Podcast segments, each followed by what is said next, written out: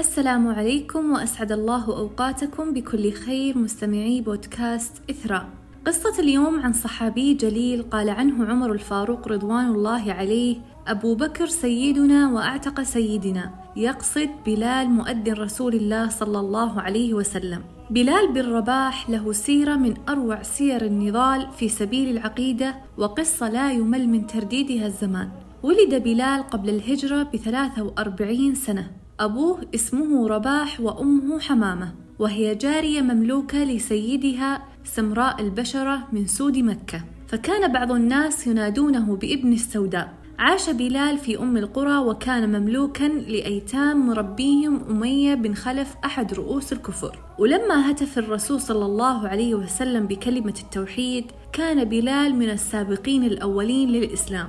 فأسلم وكان من السابقين هو ومجموعة قليلة معه. لقي بلال من أذى المشركين وتعذيبهم اللي ما لقي أحد غيره وعانى من قسوتهم وبطشهم اللي ما يقدر أحد يستحمله وصبر هو واللي معه من الضعفاء على البلاء في سبيل الله. فكان لأبو بكر وعلي بن أبي طالب رضوان الله عليهم عصبة وأهل يمنعونهم ويدافعون عنهم. أما المستضعفين من الرق والعبيد المملوكين من النساء والرجال فما كان لهم من يحميهم فاستغلتهم قريش وعذبتهم أشد عذاب عشان تخليهم عبرة للي يكره آلهتهم ويتبع محمد. ومن صور التعذيب اللي عانى منها هو ومن معه إنه أبو جهل أخزاه الله راح لسمية ووقف عندها وجلس يسبها ويشتمها وطعنها برمحه طعنة دخلت من أسفل بطنها وخرجت من ظهرها. فكانت أول شهيدة في الإسلام. أما البقية من إخوانها في الإسلام وعلى رأسهم بلال بن رباح فطولت قريش في تعذيبهم.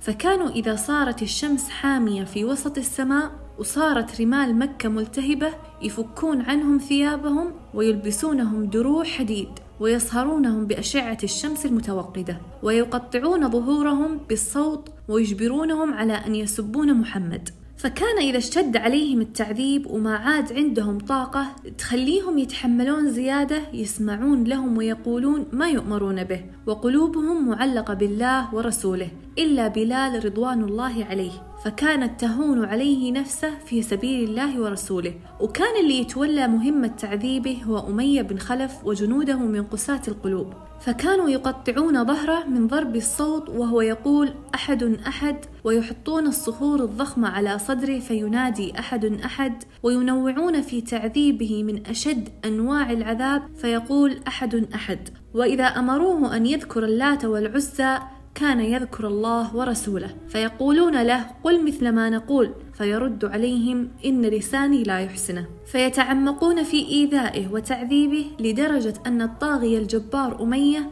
إذا مل وتعب من تعذيبه ربط على رقبته بحبل ضخم قوي وأعطاه للأولاد وأمرهم أن يجرونه ويسحبونه ويطوفون فيه في شعاب مكة. لكن بلال رضوان الله عليه كان يستعذب ويستطعم العذاب في سبيل الله ورسوله ويردد دائما أحد أحد أحد أحد ولا يمل من ترديده ومعناه أن الله وحده لا إله إلا هو. فعرض أبو بكر الصديق على أمية بن خلف أن يشتري منه بلال فغلى أمية ثمنه وهو يتوقع أن أبو بكر ما بيقدر يشتريه لكنه اشتراه بتسع أوراق من الذهب. فقال له أمية بعد أن تمت الصفقة لو أنك رفضت وطلبت أن تشتريه مني بأقية لبعته لك. فقال له الصديق لو أنك رفضت أن تبيعه لي إلا بمئة لاشتريته منك. ولما علم الصديق الرسول صلى الله عليه وسلم بأنه اشترى بلال وأنقذه من أيدي المعذبين قال له الرسول صلى الله عليه وسلم شاركني فيه يا أبا بكر فقال له الصديق رضوان الله عليه لقد أعتقته يا رسول الله ولما أذن الله لنبيه بالهجرة إلى المدينة هاجر بلال رضوان الله عليه مع مجموعة من المهاجرين وسكن هو والصديق وعامر بن فهر في بيت واحد. فمرضوا بالحمى كلهم فكان بلال إذا خفت عليه الحمى رفع صوته وأنشد بصوته جميل أبيات شعرية يصف فيها حنينه وشوقه لمكة وجبالها ووديانها فهناك ذاق حلاوة القرآن واستعذب العذاب في جنب الله وانتصر على نفسه والشيطان. استقر بلال في يثرب بعيد عن أذى قريش وتفرغ للنبي صلى الله عليه وسلم فكان يروح معه ويرجع معه في كل مكان ويصلي معه إذا صلى ويغزو معه إذا غزا لدرجة أنه صار ملاحق له كظله. ولما بنى الرسول صلى الله عليه وسلم مسجده في المدينة وشرع الأذان كان بلال أول مؤذن في الإسلام. وكان إذا انتهى من الأذان وقف على باب بيت الرسول صلى الله عليه وسلم وقال حي على الصلاة حي على الفلاح. فإذا خرج الرسول من حجرته وشافه بلال جاي أقام للصلاة. وفي مرة أهدى النجاشي ملك الحبش الرسول صلى الله عليه وسلم ثلاث رماح قصيرة من أفخم ما يقتنيه الملوك. فاحتفظ لنفسه بواحد وأعطى علي بن أبي طالب واحد وعمر بن الخطاب واحد. ثم أعطى رمحه خصيصا لبلال فصار بلال ما يتركه من يده طوال حياته فكان يشيل معاه في الأعياد وصلوات الاستسقاء ويركزه أمامه إذا صلى في مكان خارج المسجد. شهد بلال مع نبي الله معركة بدر فشاف بعيونه كيف أنجز الله وعده ونصر جنده وشاف مصرع كل الطغاة اللي كانوا يعذبونه. وشاف أبو جهل وولده ميتين تقطعهم سيوف المسلمين وتطعنهم رماح المعذبين. ولما دخل الرسول صلى الله عليه وسلم مكة فاتحا هو وكتيبته كان معه داعي السماء بلال. فلما دخل الكعبة المعظمة ما كان معه إلا ثلاث رجال. هم عثمان بن طلحة حامل مفاتيح الكعبة وأسامة بن زيد حب رسول الله وابن حبه وبلال بن رباح مؤذن رسول الله. ولما جاءت صلاة الظهر كانت الألوف المؤلفة محيطة بالرسول الأعظم صلوات الله وسلامه عليه. وكان اللي أسلموا من كفار قريش حبا أو كرها يشوفون هذا الموقف العظيم. فدعا الرسول صلى الله عليه وسلم بلال بن رباح وقال اطلع فوق الكعبة وأعلن من فوقها كلمة التوحيد. فطلع بلال وصدع بالأمر وأطلق صوته الجهير بالأذان فامتدت رقاب الجموع تنظر له ونطقت آلاف الألسن تردد خلفه في خشوع.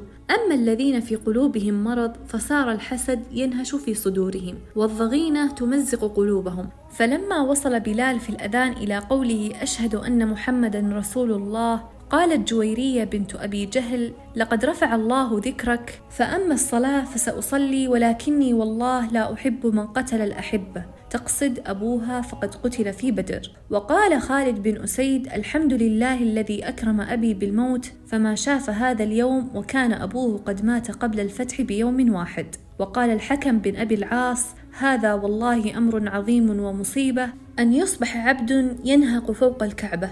وكان معهم أبو سفيان فقال أما أنا ما بقول شيء. فلو تكلمت بكلمة واحدة فإن هذه الحصى ستنقلها لمحمد بن عبد الله. وظل بلال بن رباح يؤذن للرسول صلى الله عليه وسلم طوال حياته. ولما انتقل الرسول صلى الله عليه وسلم إلى الرفيق الأعلى وجاء وقت الصلاة قام بلال يؤذن في الناس والنبي الكريم مغطى قبل أن يدفن. فلما وصل لقوله أشهد أن محمدا رسول الله خنقته العبرة وحبس صوته في حلقه فبكى المسلمون وانتحبوا وأذن بعد ذلك لمدة ثلاثة أيام وكان في كل مرة يصل إلى أشهد أن محمدا رسول الله يبكي ويبكي غيره. فطلب من أبو بكر خليفة رسول الله صلى الله عليه وسلم أن يعفيه من الأذان لأنه صار ما يقدر يأذن في غياب رسول الله من شدة الحزن. واستأذن منه أن يخرج للجهاد في سبيل الله والمرابطة في الشام فتردد أبو بكر في الموافقة على طلبه